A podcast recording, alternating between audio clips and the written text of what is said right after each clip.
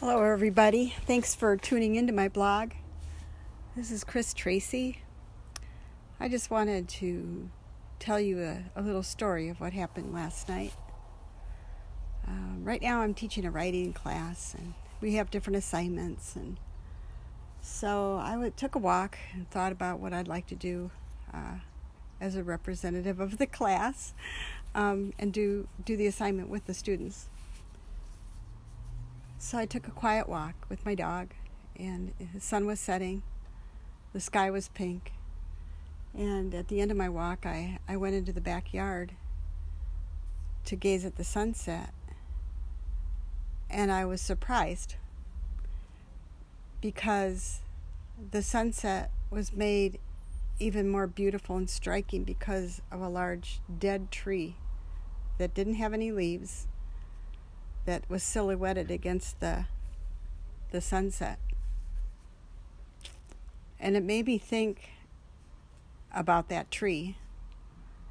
So often I've looked at it, it's in the neighbor's yard, and I, I've been wishing that somebody would cut it down because I don't really like looking at a dead tree. But in the last two weeks, that tree has hosted the most beautiful songbird and now demonstrated an amazing sunset by just standing there in front of it. I took photos, and uh, the photo wouldn't have been near as beautiful had it not had the contrast of the tree. I just then I got to thinking like that isn't life like that. There's so many things that we kind of discount, uh, forget, neglect, think that you know we're done with or they're not useful anymore. We even we even do that with people, don't we? Sometimes. So I just want to um, read you a poem I wrote because it really helped me to appreciate that tree. Now I don't want to cut it down. um, it made me appreciate other things too that contrast really the good and bright things in our lives. And you know what? They make those things even more beautiful because of their own special quality. So let me read that poem to you.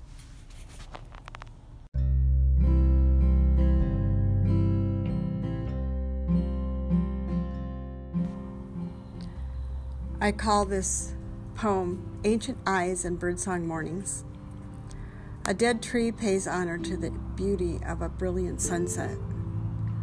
A memory of love yields its capacity to the hope of new love. The brokenness of age contrasts the perfection of a newborn's cry. The faded bloom is outperformed by the brightness of a new bud. The cry of pain soon gives way to the joy of healing. A fierce storm ushers in a birdsong morning. Ancient eyes stare into the innocence of youth. The world keeps turning, life regenerates. The old is but a memory of what used to be, yet the old the storm, the brokenness, the pain are still honored, cherished, found beautiful in what they invite into the now. Selah. To everything there is a season, a time for every purpose under heaven. Ecclesiastes 3 1. So I just want to end with a bit about writing. you know, so many writers, they wait until they feel like it, they can be good writers, or they wait until they've taken a class, or they wait to write until they're super inspired, or they won't write because they feel like they're not qualified. Um, I just want to tell you, it's not about that.